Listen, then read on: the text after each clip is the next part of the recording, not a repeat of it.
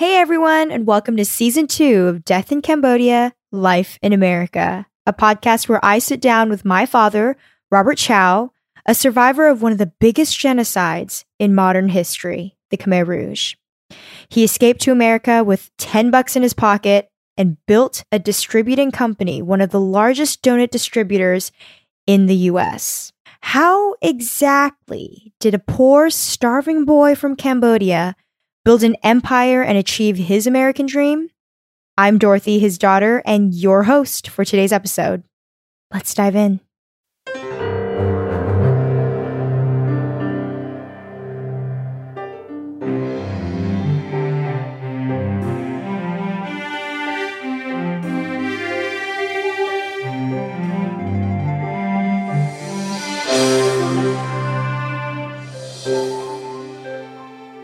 Good morning, everybody. Welcome back to another episode of Death in Cambodia, Life in America. Today, we have Robert here, and we are actually going to do a little bit of time travel today. We're going to take it back in the process of Robert climbing up the Northern California, traveling out of state, and moving back and chasing Church's chicken. And there was another avenue that he was also spending some time on. This is the very start of B&H Bakery Distributors. Good morning. Hello. When did you first hear about B&H and who started it? B&H uh, stand for Bun Ta Ho. He's my uh, best friend. He my uh, classmate when we were little went to school together in Cambodia. So when the Khmer took over, he didn't cut in uh, uh, time. He left Cambodian before uh, Khmer took over. Mm-hmm, mm-hmm. So he got to uh, United States early than me. He didn't went through the hard time. Right, right. So he he he speak very fluent English, and uh, uh, of course because he got here was young. Mm-hmm. Around 1980, I said I'm not sure the year really Right. exactly. He uh, he starting B&H uh, distributor.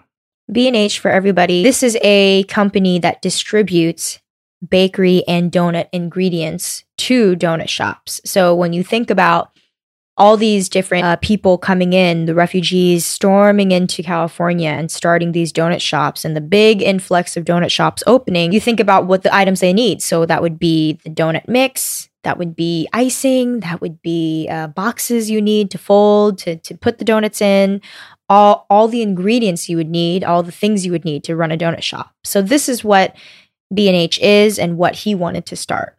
Yeah, he will start very small, and then that's what probably rent a space in Santa Ana. Mhm. I believe a two three thousand square foot. Uh, you know, to just selling not a complete line at the time. Mm-hmm. Maybe just paper goods, some of the flour, sugar, shortening, the item that a small item, Right. and then uh, later on, I believe he uh, he got the contract with called Wesco. Wesco was the independent uh, manufacturer for all mixes, for donut time. mixes, so bakery mixes, and all at the time. Right, right. Did you ever get a chance to talk to him and really ask him why why he really started it? Yeah, I was, you know, uh, uh, earlier I mentioned, you know, when I was working with my uncle Mhm. called Rose Donuts in Diamond Bar, Right. Southern California. Mm-hmm.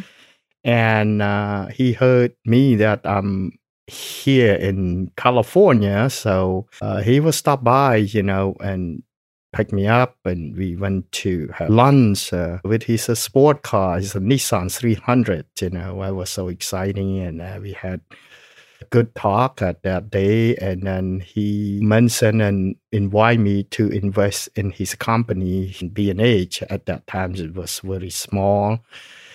I said, you know, how can I invest? You know, I had even no money to afford one donut shop. this was a long, long time ago. Yeah, the very beginning. yeah, very beginning. Mhm. So, but I I was really interesting, and then uh, we call each other almost every week, Mm. and then uh, and then I start pay attention on his business too. And then after after I have uh, two store, which is the second stores in in called Frontiers in uh, San Dimas, I had some money, so I, you know, I invest with him. Mm-hmm. I said, hey, here's uh, whatever the percentage you want to give me because I trust him. I I I, I we know him for for seeing the childhood, so Right, right. and uh, I just invest in silent partner with him, and uh, All throughout the times all throughout the time, and then I stop by. You know, when I have time, I I I. I go over there and you know just try to to study, try to you know uh, look at the operation and all of that. at that time. He was a one man's one, uh, try, one man's band too. I mean, you know, and uh, cannot afford uh, to hire too many uh, employee. Right, right. But the motivator behind all this, again, I think, is just because we see so many Cambodians coming in at that time, 1980 to 1985. All the refugees coming in, and, and they were all doing donut shops. That was the- Right. I think you know about you know the. Uh, I think probably a lot of people heard about the Donut King uh, when he he got out from Winchell and Mhm. uh, he he built a lot of donut shop for uh, uh, Cambodian refugees. right. And then you know. So i think he see the potential. Maybe this is, this is gonna be gonna be uh, big instead of just uh, buy supply from one company. Uh, so i think he got a really really good idea So, Right. mm, and uh, that's how he start. That's Right. what how how he uh, he he start B&H. You were throughout the time you you were a silent partner pretty early on, and then when you were kind of going up 99, you were still a silent partner at the time. yes I, Okay. I still Yeah. Okay. Yeah, but I think you know sometimes he, yeah, he need money. I mean, of course, you know the the distributor when when when it the when the sales up, and you need, need capital to add the inventory. Right. Yeah, I, I I've been a, a silent partner all all the way up until uh, I believe it's nineteen ninety. Uh, between 1990 to 93 after i met him uh, a couple year later uh, probably around maybe 1986, 87, 88, somewhere around there. Mhm. And then he pulled in one other partner. And this partner uh, owned a donut shop too, maybe Right. one or two donut shop. hmm And he was interested in, uh, you know, in that business. So Bun, I call him uh, Alo. So uh, my friend uh, said, okay, it's fine. So uh, he sold 25% to the new uh, partner. He asked me, is it, is it okay? I said, that's fine. I have no problem Right. because I'm, I was so busy. I mean, on Building. building donut shop. yeah. So I think, you know, he came in, operate about, you know, they operate together about two year, two or three years somewhere. Mm-hmm. So, and then they had an idea. I had an idea because I, I met them, you know, three, three of us. And I said, why not just go ahead and open, you know, one up north so we can take over the whole state of California. Was he doing well in, in Oh in- yeah, yeah. Southern I think California? it's grow, growing so so much because I think uh, uh, because at that time we had uh, Vesco. We sell Vesco's mix, Mhm. only Vesco. Okay, I know that the names are now starting to get a little jumbled here. so, Wesco, especially if you didn't grow up in the donut industry, which I really don't assume that you guys all are, but if you guys weren't, there's basically this big brand called Wesco, which is currently owned by our competitor Bakemark. We will get to that point a little bit later, but back in the day, Wesco was privately owned, a small manufacturer that basically manufactured the donut mixes that all of the donut shops like to use even to this day. So back then when my dad and his partners were running B&H at the time, they had solid contracts with this small manufacturer called Wesco that really backed them up and helped them grow. and all the is from Wesco and uh, and all the uh, new shop that popping out like mushroom like crazy. I think you're talking about new store, maybe twenty store each month. Wow. Every month, 20, 30, it's just popping out every single corner in Mhm. Southern California. Right. So I think you know because of all of these uh, Cambodian refugee and operate donut shop at the time, the most of them not speak a word of English. So Mhm. I think you know So yeah, they they did pretty well in Southern California. yeah, they're growing, growing bigger and bigger. Then they bought a warehouse. I believe it's like around after four or five years later, they bought a warehouse uh, together with the with the partner, hmm uh, with the new partner that owned twenty five percent. So then they decide to uh, to to open one in Hayward, Northern California. hmm So And at that time, where were you? I was still in Southern California, and Mhm. and then uh, after then, I think they opened and Bun operate the one up north in Hayward, B&H Hayward, and the other partner operate down south. You know, they they they, they both still control two location, What was their their goal at the time? Was to really control all of California. right? Mhm. to spread it out and you know so uh, they do doing really well in southern california and then Mhm. there's a lot of donut shop popping up all over the state now you're starting from bakersfield up to the borders of oregon every single shop is all cambodian uh, keeping popping out buying out the local mom and pop donut shop And I think what's happening is that Southern California got so so concentrated that everyone's just moving north now. And now it's as it started in Southern California, now it's spreading to north. Even after you had built those shops, there were more coming in. Oh yeah, definitely. It's Right. more. I mean, you know, one person cannot. Build I all. cannot build catch up with all the people that want the donut shop business Right. now. So uh, it was a great idea. It's a it was a great plan. hmm But after a couple of years, he didn't like it. Fly back and forth. Stay in Hayward for for three, four day, five day, and go back home. You know, is getting getting tired. And then he was married and have three, four, ki- three kid at the time, and it was tough. Yeah. He uh he didn't have other donut shops to run at that time, did he? Or was B and H his focus at that point? At that point, he only focused on B and H. I see. At B and H. Okay. Yeah, but then uh, the help- the partner is still running donut shop, but I think both of them are focused on B and H. So Northern California wasn't really going as well as he expected. It was hard for him. It's very tough because I think it just the um, didn't have the mix. Wesco cut off a B and H product. Then uh, we start to bring the uh, new mix in. They call international multi food. So yeah, and I think you know to give you guys a back history and maybe why Wesco would do something like that. I mean, wh- why do you think Wesco would do something like that? Well, I think they own. They have their own uh, distributor.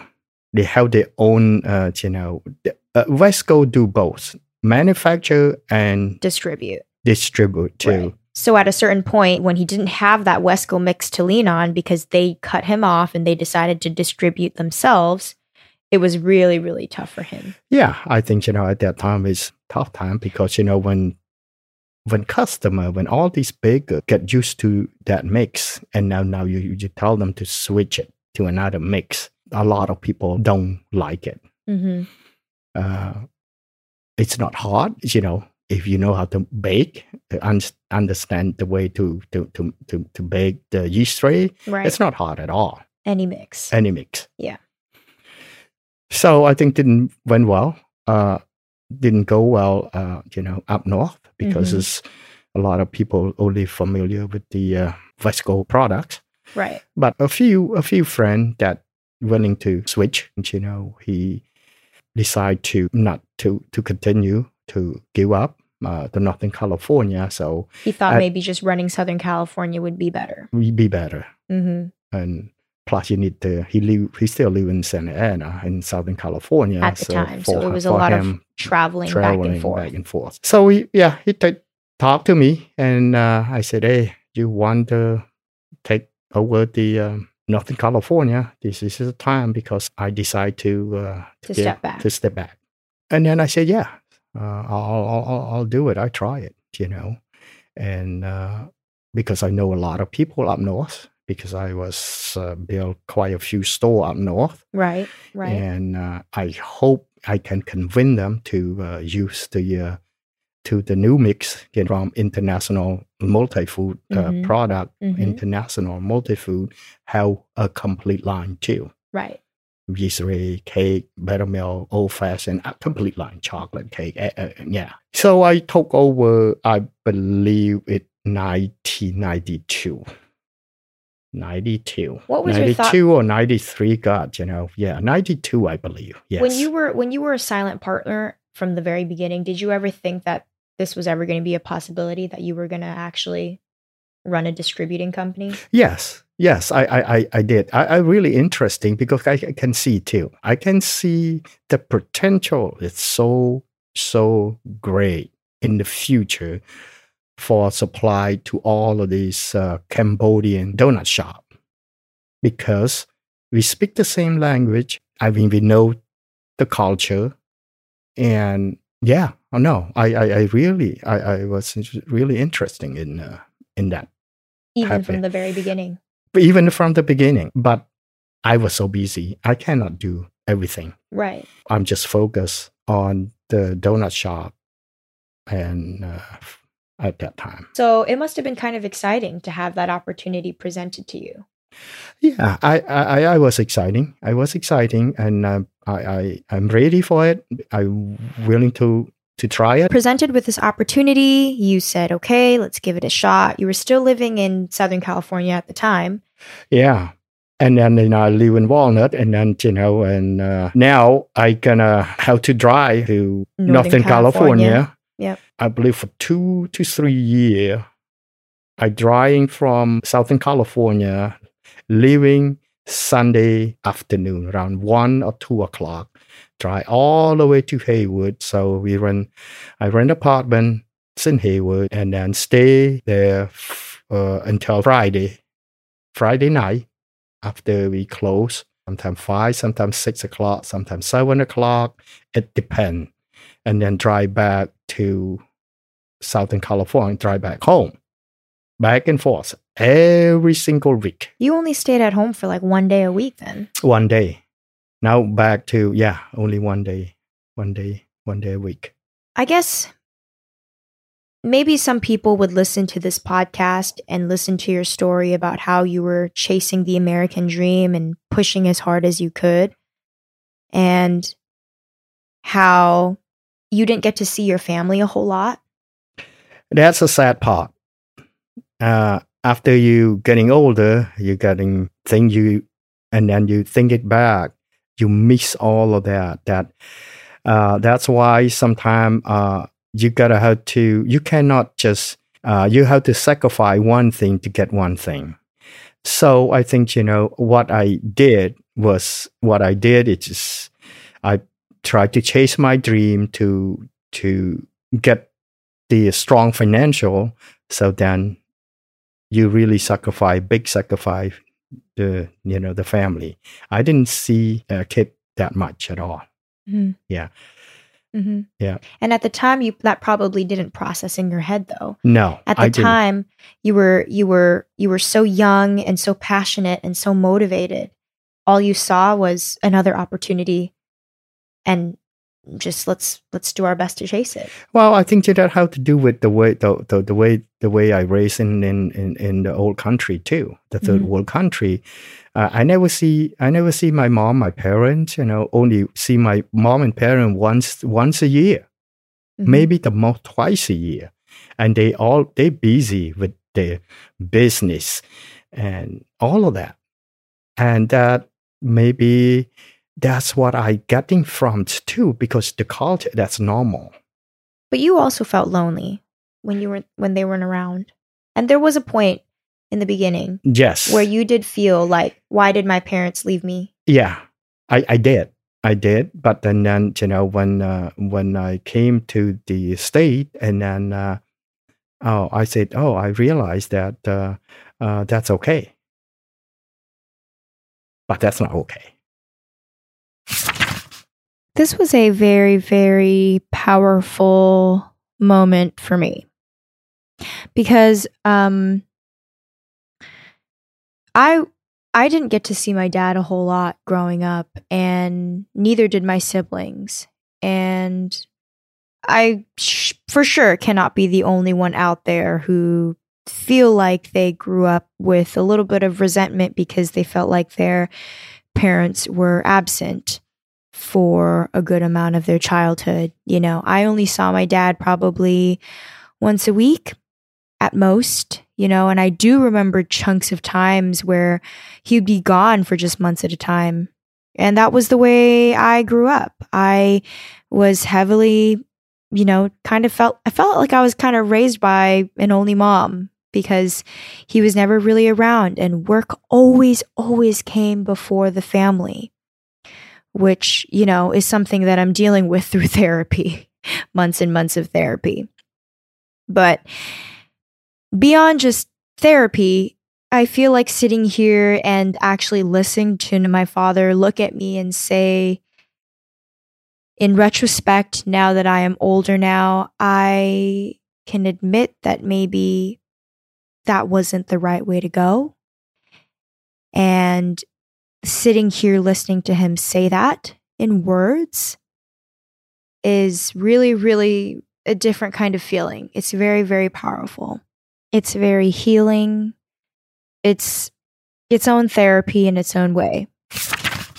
I just I just keep putting myself in the in the perspective of the listener cuz at this point now we've we've covered all these episodes about how many businesses you've got yourself into, how many things you've grown and and pushed the limits beyond I think so many people would even imagine. And I just sometimes I think, do you think that the Khmer Rouge and surviving that had a big effect on why you felt the need? It seems like you're just running, like running, running, running, running this entire period. Yes, it's how to do. I think you know you, uh, from your childhood too. I think you know you you always independent from uh, uh the day I born, and then you know, and then you went through the uh, Khmer Rouge, the labor camp, no food, and you don't even you didn't you don't have any option you know and you don't even have a chance to you know to leave sometimes you just uh, to dream to dream yeah. you know you can have dream but I, it's just that dream in in your heart you know that's not going to happen. Mm-hmm. but when you got to the you united states oh my god it just it just everything is freedom everything is open. You do whatever you want to do you want to chase your dream it, it, will happen. You can feel it you can see it. And it feels so good. It feels so good but then you forget one thing it's your family. That's the sad part. But at that time i didn't really you didn't really see that. See that. Yeah. I think that's pretty common for a lot of people. Maybe uh maybe they don't see it until until later on but i think you're right. I, I, think i think you're right. I think you do i guess we only have so much time in the day yeah that's why you know to answer your question why why why all of these things here i i tried this and tried that and never have fear and to try it to chase it and all of that i think that's how to do with that it how to do with that from your childhood, from whatever you went through, and from your your your, your hardship, you know, through Khmer Rouge, experience, and all that. You now when you when you have a chance, why not? And I think also that kind of fearlessness comes from the fact that you already know what it's like to starve. You already know what it's like to have nothing. Yes. And so all of this stuff is just you're you're not afraid because even if it does fail, it's fine. It's fine. Yeah, it's fine it's not even it's not worse than what you've been through. You've been through, yes. Yes. I can imagine at that point taking over a distributing company. It's it's it's another level to you. Did you think that was the peak of your success? No, you didn't know at that time. You just tried the best you can. You try to learn and try to uh, the key thing here, you don't give up. Just continue to do to learn the best you can what take to move this boat forward and of course have a lot of problem a lot of things that you don't know, uh, then you just keep learning and keep uh, keep going.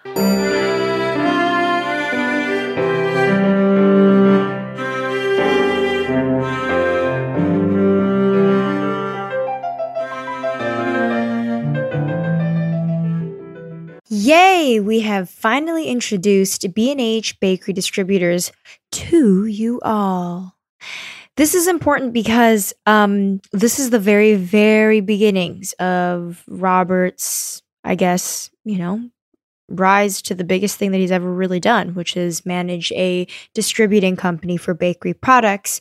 And also, I realized that maybe I've never said this out loud before, but that is what I am currently doing as my day job. Um, currently, I am, besides this podcast, taking over the family business B&H Bakery Distributors up in Northern California. That's where I am right now. So it all comes full circle at the end of this season. It would all lead back to good old moi, your host. I hope you guys have a good rest of your week. Take care. I will catch you guys next Sunday for another episode. Toodaloo.